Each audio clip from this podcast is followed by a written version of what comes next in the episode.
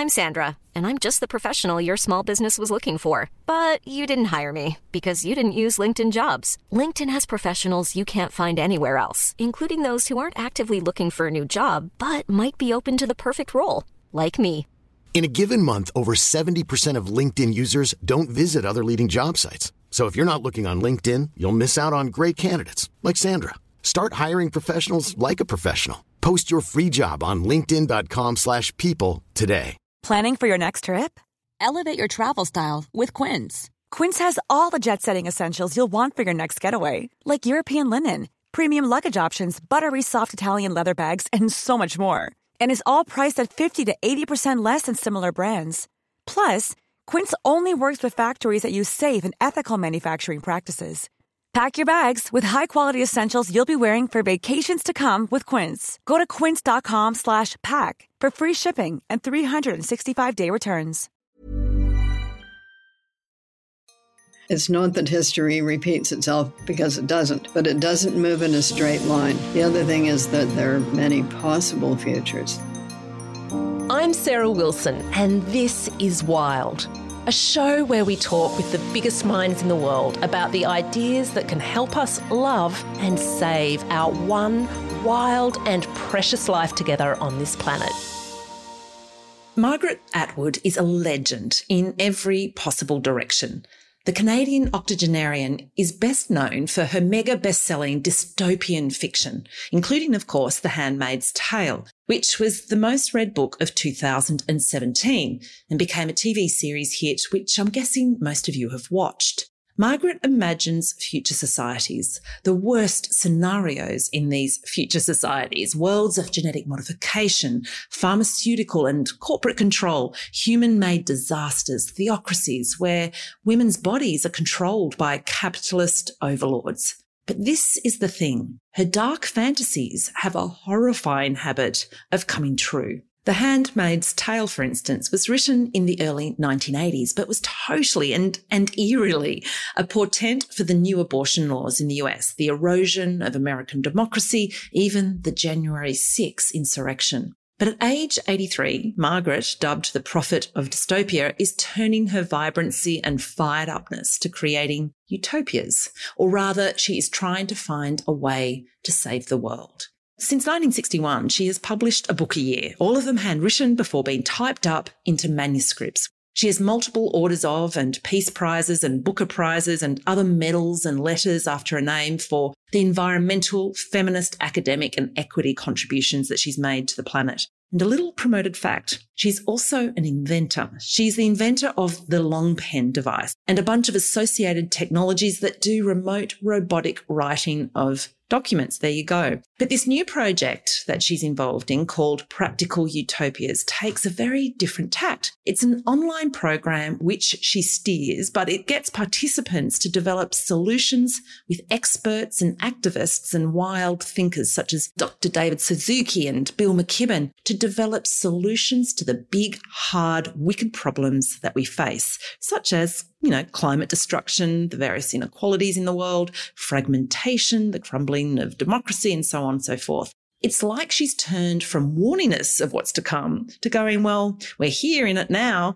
Even I couldn't make this shit up. So let's turn the creative juices around to fixes. I mean, it's mad. It's wild mad. Someone had to do it. And I'm glad it's Margaret Atwood.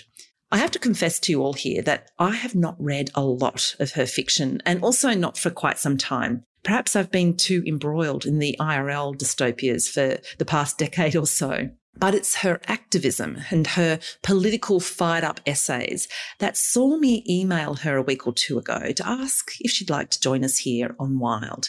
I don't know if you read her Substack or follow her on social media. She goes hard at all the big issues trans social politics, cancel culture, theories of nationhood, capitalism, and environmental issues and not always from the obvious leftist, wokest angles. She's not afraid of the blowback, which she definitely cops from all sides, or should I say in 2022, from both extremes. But wonderfully, she brings a dry, almost naughty humour and, and wildness to it all.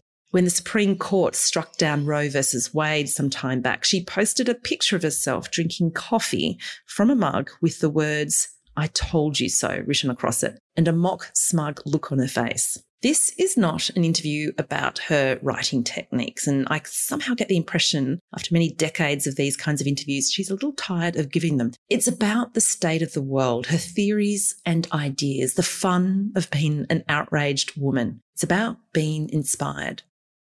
And just a bit of explanatory housekeeping stuff before we start. You might have noticed I'm running ads here on Wild. Podcasts are not free to make, and I need to pay my team of audio and guest producers who help me wrangle each episode into your listening devices each week. Ads pay the price of me being able to put out content that I hope shifts dials to the green, to the better, to the richer in the emotional sense. I have all kinds of filters for screening out unconscionable ads, which means that the stuff that does run, you can generally feel confident is legitimate and life enhancing. But from time to time, of course, I may have to run some that are, well, for products that I and perhaps you would not personally choose to use. But I'm hoping you're cool and understanding with all of this. Okay, that's all. Onwards to Margaret Atwood. I might actually start, Margaret, by asking whether you enjoy doing these kinds of conversations with strangers on the other side of the world who just want to pick your brains. Well, it depends who they are, doesn't it? If it's somebody who, who wants nothing more than to attack me in a malicious, underhand, and untruthful way, then I don't enjoy it. But when it's a sympathetically minded person, I do enjoy it. I'm very sympathetically minded, so we should be all good here. Now, I know this is a question you would get very often, but your books have an, a terrifying habit of coming true. And just to remind listeners, for instance, The Handmaid's Tale was published in 1985. A lot of people forget that. Cut to four decades later, the nightmare has played out in real life. You know, we've got climate change that has indeed affected fertility. Regimes are indeed clamping down on women's bodies. And I think even January 6 was predicted in your book as I say, you've been asked this many times before, but I'm interested in your mega history kind of take, right? Why does this happen? Is it some magical power you have, or is it because history works in reactionary cycles? Well, I think it's a couple of things. One, it's not that history repeats itself because it doesn't, but it doesn't move in a straight line. So there is no yellow brick road to the magical land of Oz, and we are not on that road. The other thing is that there isn't one just the future, there are many possible futures. If you are, are looking at the past, which evolutionary biologists tell us that the ability to remember the past is only there because it's helpful for us in anticipating the future. You look at the past, you see what people have done, and then you read the tea leaves and place your bets as to what they will do. Another thing is that countries tend to found their present day regimes on things they have done in the past. Right now, we have a, a czar like figure in Russia because people are used to them, you know? They've had lots of czars before. and what did we have at the foundation of America? We did not have a democracy, we had a 17th century Puritan autocracy. People at the top, they were theocrats, Harvard did not begin as a liberal arts educational institution. It began as a theological seminary in the 17th century. It's like Aztec pyramids. They, they didn't knock down one and build an entirely new one. They, they built another one on top of the one they already had. So we tend to build things on top of stuff we already had. How did Britain get to parliamentary democracy? Well, it was a long windy road, but I would say it began with the Vikings and continued through the Magna Carta, ripped up by the unluckily named King John, and then by increments and not without backsteps. So Henry VIII, chopping off the heads of, of two of his wives, was basically a tyrant with side steps, with backward steps. And I'm pretty nervous about the word progress because it has often been used to justify some pretty terrible things. It's interesting. I remember when I was studying women's studies back in the early 90s at university, we looked at patterns that occurred throughout history, particularly in the West, where women's freedom or, or, lack thereof was a direct reaction to the economics of the time. So, you know, in the 1920s, as you emerged into the Great Depression, women's bodies became very androgynous, straight up and down. They developed a whole heap of freedom. So the, the women's movement, you know, the vote was granted and that kind of thing. Women got some progressive action happening. You then look at the 1950s, and of course, it was a time of opulence. Women get sent back to the suburbs to become mother figures. And of course, their figures become very curvy. Let's dial in the war. So, women got the vote as a result of World War One. Not that people had not been agitating before that time, but their own war contributions plus the deaths of so many of their sons, mostly sons, some daughters, finally tipped that over the edge, and some of them got the vote. French women didn't get the vote until after World War II, by the way. So a little here, a little there. But the, the 19th century, particularly amongst the writers of utopias, of which there were numerous ones, were obsessed with the woman question. It was what people were talking about a lot and some of the scary utopias in women, in which women have a lot of power, oh, oh, and then some of the dystopias that come along in which they don't, because nobody does. It was all a hot topic of conversation into the 20th. World War One, they get the vote, and then it's boom times in the 1920s. That's when you get the Charleston and little flasks for drinking out of tucked into your garter. Pro- prohibition, of course, comes along. In the 30s, it was not done if you were married for you to have a job because jobs were scarce. So we had to be fair. We had we had to make it so that every family had a source of support, and that would be a man if available.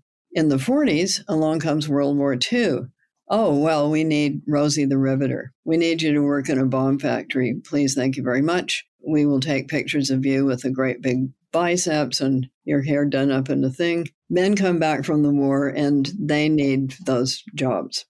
Some of those jobs disappeared anyway. You weren't going to be making tons of bullets anymore. So there was a concerted propaganda effort to get women back into the open plan, four child, washer, dryer, modern house. Then we have Dior's New Look, which was 1950. I remember it clearly. I was there. Then you get the nipped in waist, you get the poofy skirts, you get the high heels, you get the pastel fabrics, not the dark colors of the 40s, which are dark because you didn't have to wash them so much. You got the self wired, self standing strapless tops. It was all to make women feel very precarious and kind of static very feminine. That kind of missed my generation too. We did have those mm-hmm. kinds of formals, but they were only for once or twice a year. We were into jeans and plaid shirts for our tomboyish activities. Well, isn't it funny? You're wearing a plaid shirt right now, and I'm wearing kind of the clothing of my era. So I came into my womanhood in the 1990s, which is, of course, the grunge era. Feminism had another uptick. We were all involved in the feminist movement and we were all protesting. In the 90s? Yes, this is in the 90s. Australia went through its recession. Everything became very austere and the body shape was straight up and down and we all wore no makeup anti-logo or anti-slogan outfits. We shopped at op shops. It was a really great time to be a woman i've got to say. But we come to the current era and there's all kinds of things going on including i think a return to that voluptuous figure. That voluptuous figure's been around for a little a little while thanks to the kardashians and all that kind of thing. But in terms of that precarious clothing the clothing that makes it very difficult difficult to just get around and do life. I see it everywhere. I just see those swings and roundabouts. But I wouldn't mind actually getting even a broader take on things because you wrote The Handmaid's Tale in the mid 80s, and it was a time when capitalism had hit full stride and neoliberalism was on the rise. You know, Thatcher came out with The Death of Society. There is no such thing as society, and Reagan was into it as well. And then there was the fall of the Berlin Wall. There was sort of new ways happening, new ideas, whether you like them or not. And against this setting, you wrote the book. And it was actually from behind the Iron Curtain, interestingly, because you were based in Berlin. You then wrote this book that was sort of about authoritarianism. What I'm curious about is what is it about the current era that has seen these things actually play out? I wrote it in 84 or 5. We'd had the 70s, which was very active, change the laws having to do with women era. So, yes, you may have a credit card, Virginia, all of your own. Oh, wow. Woo. So, a lot of things had changed in the 70s. And then Ronald Reagan got elected, and the religious right began its rise as a political force. I pay attention to what people say they would do should they get power. So, when Hitler published Mein Kampf, a lot of people said, oh, he's just funning. You should never think that. So these people were already saying what they would like to do. And one of the things they would like to do is shove women back into the home. My question to myself was, how are they going to do that? Since uh, there they are running around having jobs and credit cards and generally misbehaving themselves. How are you going to get them back into the open plan for child bungalow? All you have to do really is roll time back to about 1850. So, no votes for women, very modest body cover ups, bonnets. So, my other question to myself was if the United States were to become a totalitarianism, what kind of totalitarianism would it become? It would not become a communist one. You would not be able to get enough buy in for that in the United States. So I'm going to draw you in your head, just imagine this. It's a circle. Up at the top is tyranny.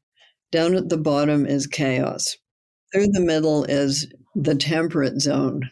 Let us say when people are temperate, they're moderate. Live and let live. You don't have to throw a brick through the window of your neighbor. You're not polarized. You are accommodating. You are tolerant of other people's points of view. Call that the middle. And the middle is the hardest to defend because it's always being attacked from the extremes on both sides. Here's the middle. There's an arrow on the left and on the right. There's two arrows. They're both going down towards chaos. And on the left and on the right, there's there are also two arrows and they're going up towards tyranny. So you can get to either chaos or tyranny either from the left or from the right. Once you're in chaos, people reach a point where they cannot tolerate any more chaos.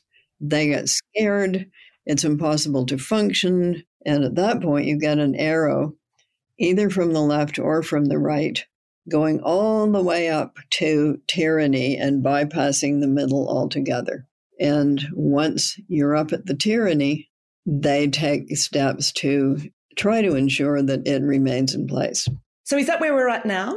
We haven't reached enough chaos for that to happen, but we are seeing attacks on the moderates. That that's what you've been seeing in the states in the Republican Party. Once extremes get going, they push things within their bubble, you know, within the Republican Party, let us say. They push them further and further to the extreme. And that goes for any kind of chaotic social panic, moral panic kind of situation. People start accusing one another within their group because you don't want to be the accused one until you get all the way over to the extreme. Now, the thing about the United States is it still is a democracy and people still can vote. And there is an aversion to those extreme positions because we still have enough moderates in the middle. I should say they do. And that's why people try to eliminate the moderates.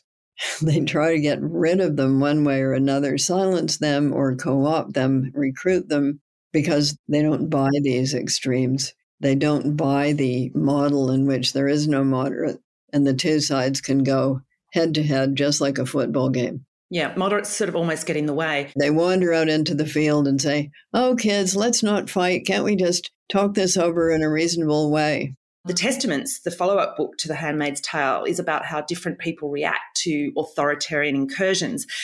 And I'd love your thoughts on something that I think is very related and contemporary the bewildering debate around freedom and cancel culture. We seem very confused right now as to what freedom is. Margaret Atwood, what's going on here? I think you're seeing, you know, a scuffle in the schoolyard as to who gets to have the biggest number of marbles. you're going to hear various points of view argued, but let me just say generally that if you invent a weapon such as cancel culture, sooner or later your opponents will use it against you. It was going on in the, say, 17, 18, 19. And what are we having now in the States? We're having a big wave of book censorship. You think it was okay to shut people down? Well, now here's his being shut down. All of these books by people that you assumed were people you were supporting. They're all being pulled out of schools and libraries. But you have given the okay to that kind of behavior. So how can you complain about it? And then it becomes an argument about, I want to cancel you and you want to cancel me. And this is just the right left extremist argument going on. As you know, a bunch of us did this letter in Harper saying, Can't we have reasonable discussions? No, no, no, we can't. We have to, you know, beat each other up and hit each other over the head. Well, no, this is the result. So happy times. Hope you're enjoying it. I feel that it's got to get worse before we can get a outcome to all of this. I'm not sure that is true. No? People are already sick of it. Okay. So what what do we have? We have um, PEN, for instance, P E N, fighting back with a pretty reasoned rundown on what free speech is and what it is not. And just to interrupt there, PEN is a sort of literary uh, organisation that defends the right to publish books. And I think you worked with them to create your fireproof copy of The Handmaid's Tale. Yes. So once you start burning books, of course, even though you may feel very righteous about the books that you're burning, somebody's going to burn yours. As I said, any weapon that you you devise will sooner or later be used against you. And Obama got elected because he'd figured out social media and the Republicans hadn't. But then they figured it out. So you've got an atom bomb. Well, now we've got one too. So do you think then maybe the problem is is that the we're not getting pissed off enough. The middle, the moderates in the middle, do we just need to get more pissed off just to speed this whole thing up? Okay, let, let's talk about real life. In real life, a lot of people have jobs. And if they go about dis- disporting themselves the way you and I do and making podcasts about controversial subjects, they will probably get fired.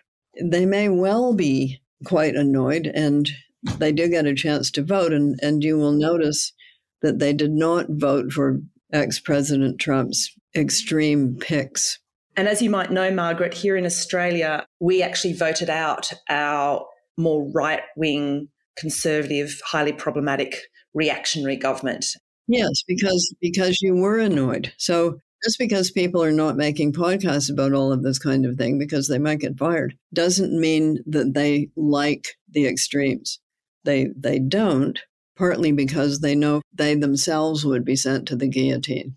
So don't underestimate what people are secretly thinking and feeling, even though they may not be putting their hands up because they have a mortgage.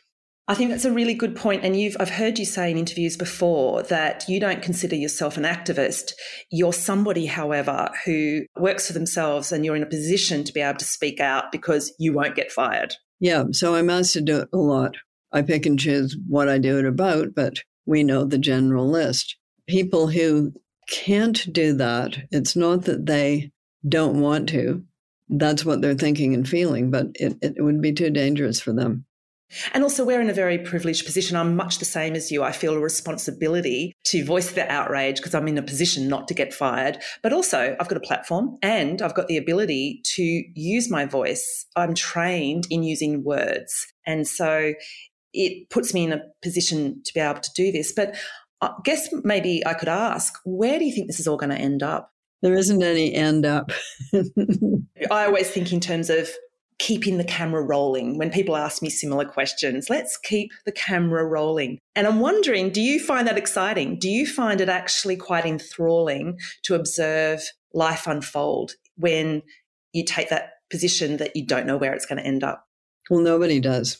I think of my mother when she was 90 the year 2000 was going to arrive, and uh, she was getting fairly blind. We set off some fireworks in the backyard so she could actually see something, and she did because we set fire to the weeds out there. It was quite a little conflagration. She, I can see that. Uh, so, but she said, I want to stay alive long enough to see what's going to happen. So there is this what's going to happen next. But I think that is a more frightening question for somebody who's 20 than it is for somebody who's 83.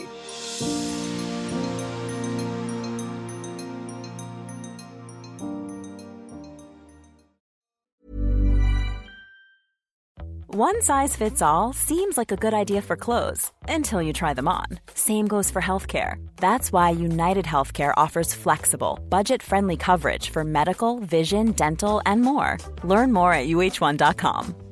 Planning for your next trip? Elevate your travel style with Quince. Quince has all the jet setting essentials you'll want for your next getaway, like European linen, premium luggage options, buttery soft Italian leather bags, and so much more and it's all priced at 50 to 80% less than similar brands. Plus, Quince only works with factories that use safe and ethical manufacturing practices. Pack your bags with high-quality essentials you'll be wearing for vacations to come with Quince. Go to quince.com slash trip for free shipping and 365-day returns.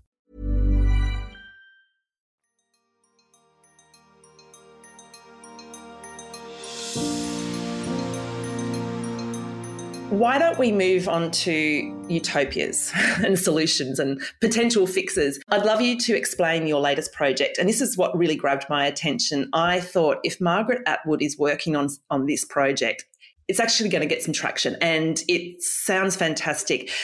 Can you explain what practical utopias is and why this has become your focus? Okay, so it's my focus because as I go to and fro in the world listening to a lot of people, the kinds of questions that they ask during question period have changed over time. So in about 1971, it was, Do you hate men? Answer which ones. So then it shifted into your writing process, and then it shifted into The Handmaid's Tale. Right now, I've been hearing a lot of Is there hope? Practical utopias.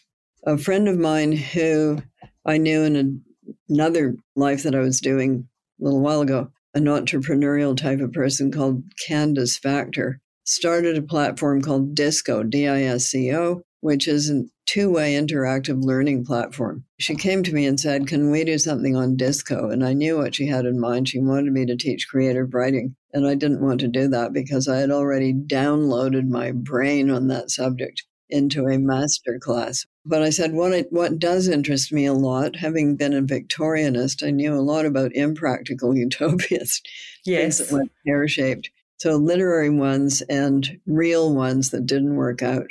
So I said, what we really need, because we've had a lot of dystopia, we've had a lot of things are going to ratchet, we're all doomed. It's not ultimately motivating because if we're all doomed, we might as well just party and enjoy your moments before the lights go out.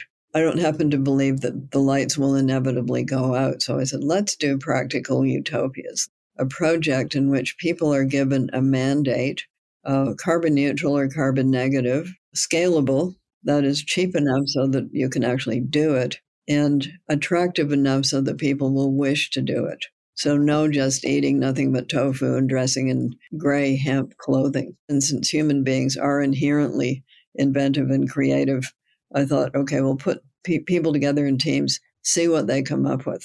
I think I have this right. It's a digital program that goes over eight weeks. Participants get together in groups and they solve certain problems and come up with creative solutions. What kind of issues are they solving and what kind of solutions are emerging? We gave them a lot of tools because it is an age of a huge number of new inventions all of these tools are already out there, and you can see some of them on, on an outfit called Project Drawdown. It's yes. a website, it's a book, it's a resource.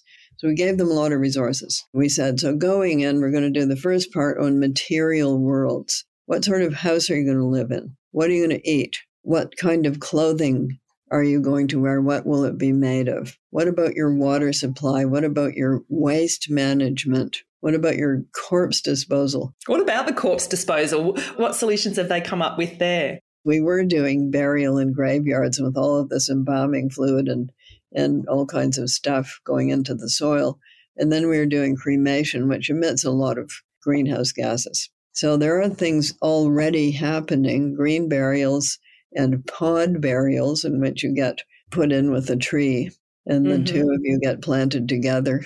nice. That's a nice way to go out. And uh, something called recompose, which uses a, an entirely organic process to turn you into compost very quickly, which can be then applied to the rose bed should you choose. So all of these things are now available. People are already doing them. So our other thing was you can't just make stuff up. You have to use tools and materials and processes that have already been invented.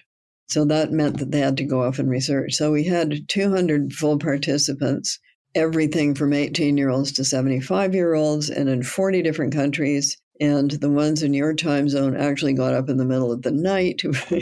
we put together these eight teams of 25. They had to name their utopia, they had to say where it was situated, and then they had to solve these material problems and come up. And we hired illustrators to draw what they came up with. They worked with the illustrators. Then we went to the governance aspect and the social part. So, what about healthcare? What about education? Um, are you going to have a police force? Are you going to have a king? Are you going to have a dictatorship? Are you going to have a wise council of elders? Are you going to have a democracy? So they had to thrash that out.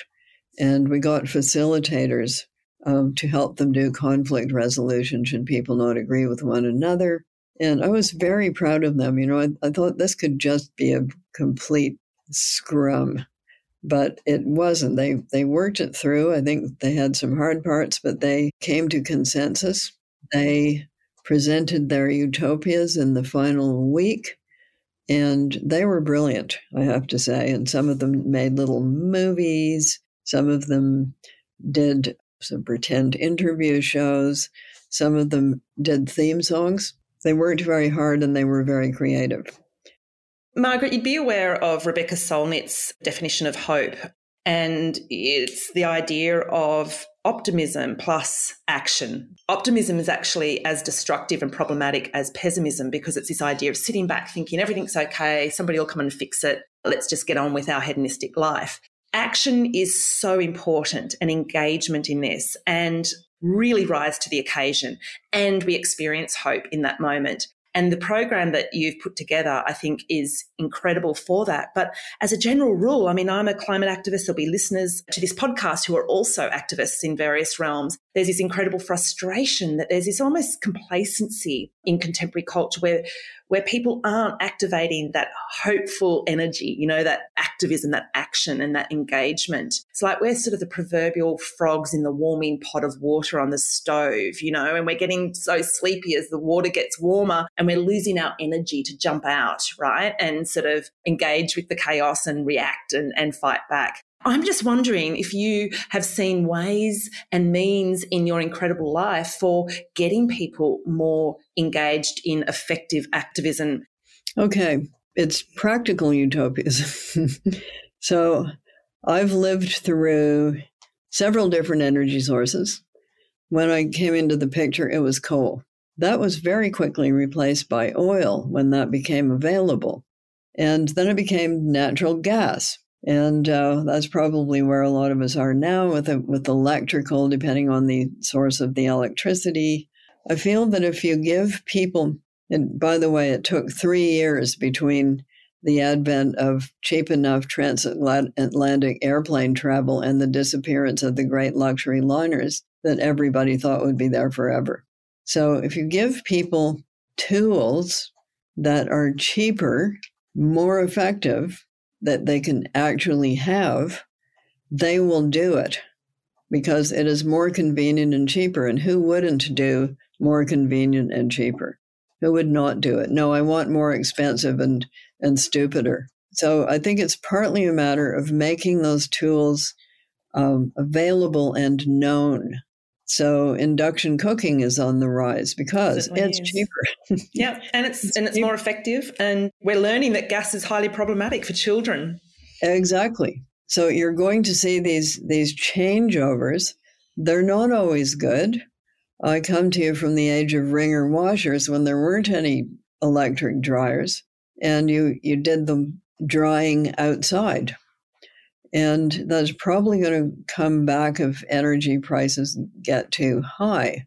but it was very convenient. It's very convenient just to throw your clothes in the dryer. But if the cost gets too high, then people won't do it. And there are a lot of countries where they don't because the sun is much more efficient. You just stick it outside, it's hot enough, things dry.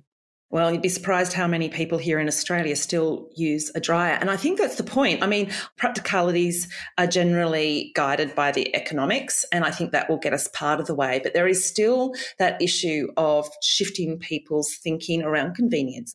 You, you don't make it less convenient, you make it either more convenient or cheaper. Right. Um, so, and you also make it attractive and trendy. Well, that's what I was going to add to all of this. And I think that ties into the storytelling. We need to make the new way of doing things sexier than the status quo. And that exactly. is around storytelling, right? We need to tell better stories around this. It can't be all about toil and trouble. It needs to be enlivening. There is an, an element on the left and Rebecca Solnit has talked about this as well. That is a joyless, self flagellating Puritanism. That's not very appealing. For everybody else, the injunction to flagellate is just not going to have very many takers. No. So you have to make it attractive and fun and cool, but I'm depending on the 14 year olds to make it cool you don't feel it um, your age in your 80s you can make it cool? Oh no. I'm just an old biddy who's going to listen to me? I don't know. I, I do. I absolutely do. Yeah, but as, as, a, as a role model of you know what what you want to be and do i mean excuse me. Nobody chooses to be 83 unless the alternate is death you know? I guess that's one way of, of looking at it can I ask you a difficult question? Perhaps not a new one, but do you reckon we can pull this crazy thing off? Do you reckon that we can rally together, make this new way of being sexier than the status quo, get really excited about it, and actually shift the way we're doing things to save our sorry souls on this planet? Do you reckon we could actually achieve that incredible thing? Yes, in part. So, who was it? I think it was William Gibson said the, fu- the fu- future is already here, but it's unevenly distributed. People who have some leeway, people who have some wiggle room, people who have choices can do that. People who are living very close to starvation and despair, it's going to be harder for them. But of course, they're not the big consumers anyway. They're not the big carbon emitters. So, can you do it instantaneously for 8 billion or is it 9 billion people um, all across the globe? No. But can you do a lot more? And can you think of different ways of doing it? The advent of solar heating, solar panels on an individual level is going to be a real boon for people in hot climates. There's a bunch of new inventions coming along that are going to be very useful if you're not living in a multi-millionaire mega mansion, but if you are living in a more modest way. These things are, once they're deployed, you're not going to need to be attached to an electrical grid, just for example. I sort of sense from what you're saying, the inequities will likely increase. And that concerns me. Not um, necessarily. No. Uh, because because there's a cap on that. You can't go above that level, and we don't know quite where it is yet, without the whole thing falling apart. If the peasants get really revolting, what are they going to go after? They're going to go after the invisible river of money that washes around, fueled by digital. So, what is the first thing you would then do? You would blow up all the servers what did the peasants do? What did they do in olden times? They they attacked the castle and burnt the records, and then nobody knew who owed what to whom. Well, to that end, I mean, I feel that the greatest threat that we face is civil unrest. We're not going to necessarily all drown or be burnt to a crisp in wildfires, you know, as a result of climate it's the mass civil unrest. And I know I've, you know, interviewed Bill McKibben, who I know is part of your Practical Utopias program. Um, Kim Stanley Robinson as well has been on this podcast. And they all have their various fears about what's ahead. Can I ask you what worries you most at the moment? What worries me most? Hmm. Whoa.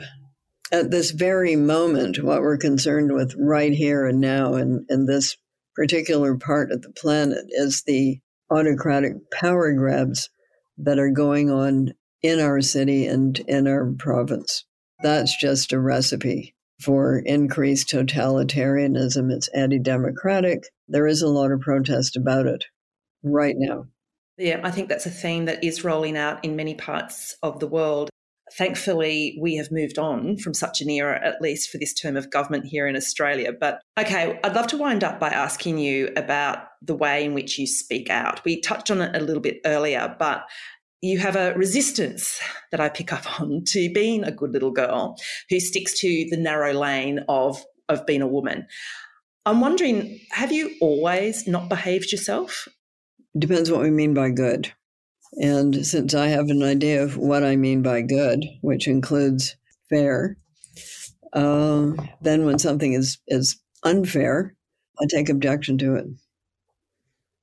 And yes, I have pretty much always been that person, but it's taken different forms. So in the early days, we were concentrated on, and I think this happened in Australia too, uh, recently post colonial countries had to build their own publishing infrastructure, had to, if you're a writer, you found yourself organizing with other writers, creating opportunities where you were rather than feeling you had to go far, far away to London or Paris or New York. So that kind of on the ground building, what was supposed to be in a book contract anyway, none of us knew. when we started comparing, lo and behold, they were different. So then it went from there to PEN, which was agitating on behalf of people who had been put in prison in other countries for running afoul of governments. But the environmental awareness and activism has always been there because I grew up with the biologists. I've been aware of these things for some time although we weren't doing climate in 1955. We were doing pesticides and, and environmental destruction. But climate has come on stream increasingly as people became more aware of it. I very much enjoy your uh, recent foray into Substack. It's only a week old. I know. I've read all of them. It's hilarious. I'm glad I found you so quickly.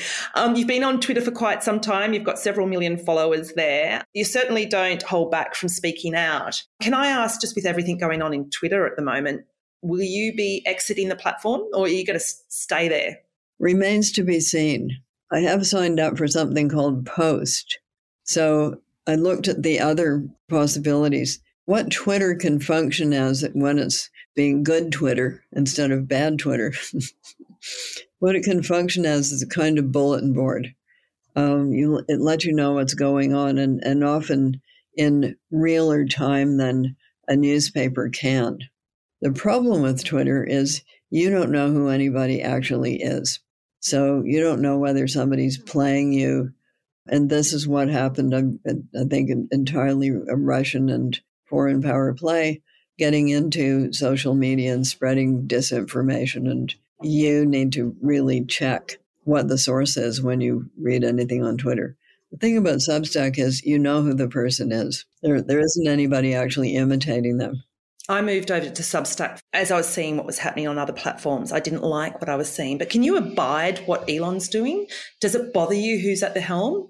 If you knew who was at the helm of all of these other things, you would probably have the same reaction. At least he's doing it out in the open. Just beating up one person over this stuff, it's not very productive. Of course, the other thing you can always do is just skip the whole thing. There's there's no command that says you have to be on social media. Yeah.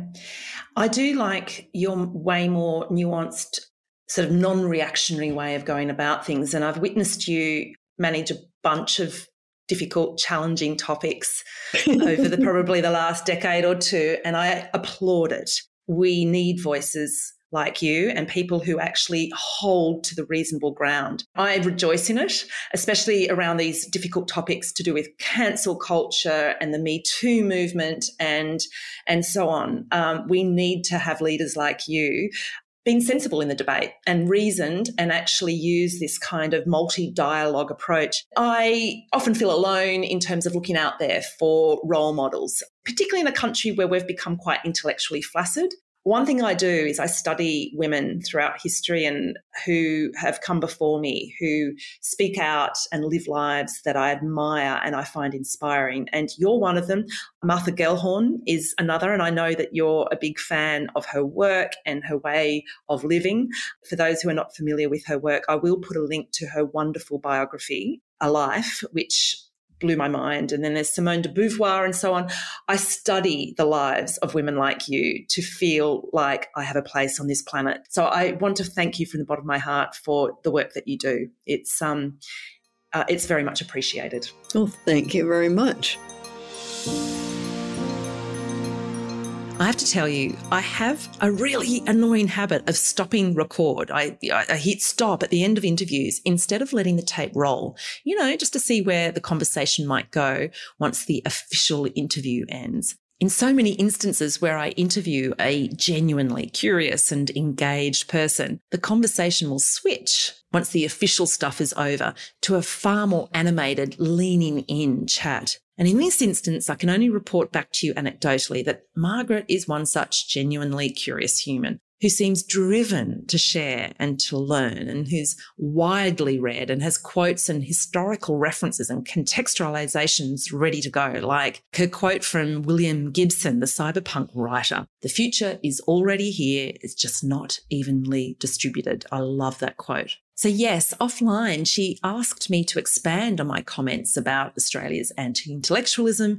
She's actually visited Australia several times and she commented on the misogyny and asked about how things are going with our new PM. We marvelled what an odd world we exist in today and how curiosity sustains us. And apropos something or other that she said or I said, she planted the theory that Putin was behind Brexit. There you go. Look, there's many things I took from the interview, but it was mostly inspiration that I, I leave with. I aim to be as curious, as engaged, as lively, as relevant in my 80s, well into my 90s, as Margaret Atwood is. Being fired up and wild keeps me young, and uh, and off air, she agreed that it was the same for her. Anyway, until next episode, please, please do keep fired up and wild.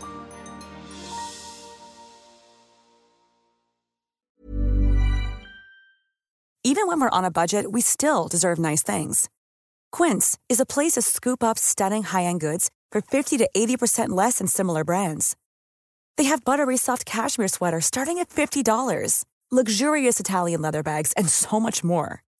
Plus, Quince only works with factories that use safe, ethical, and responsible manufacturing. Get the high-end goods you'll love without the high price tag with Quince.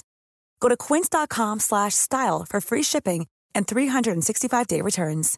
Imagine the softest sheets you've ever felt. Now imagine them getting even softer over time. That's what you'll feel with Boll and Branch's organic cotton sheets. In a recent customer survey, 96% replied that Bowl and Branch sheets get softer with every wash. Start getting your best night's sleep in these sheets that get softer and softer for years to come. Try their sheets with a 30-night guarantee. Plus, get 15% off your first order at bollandbranch.com. Code BUTTERY. Exclusions apply. See site for details.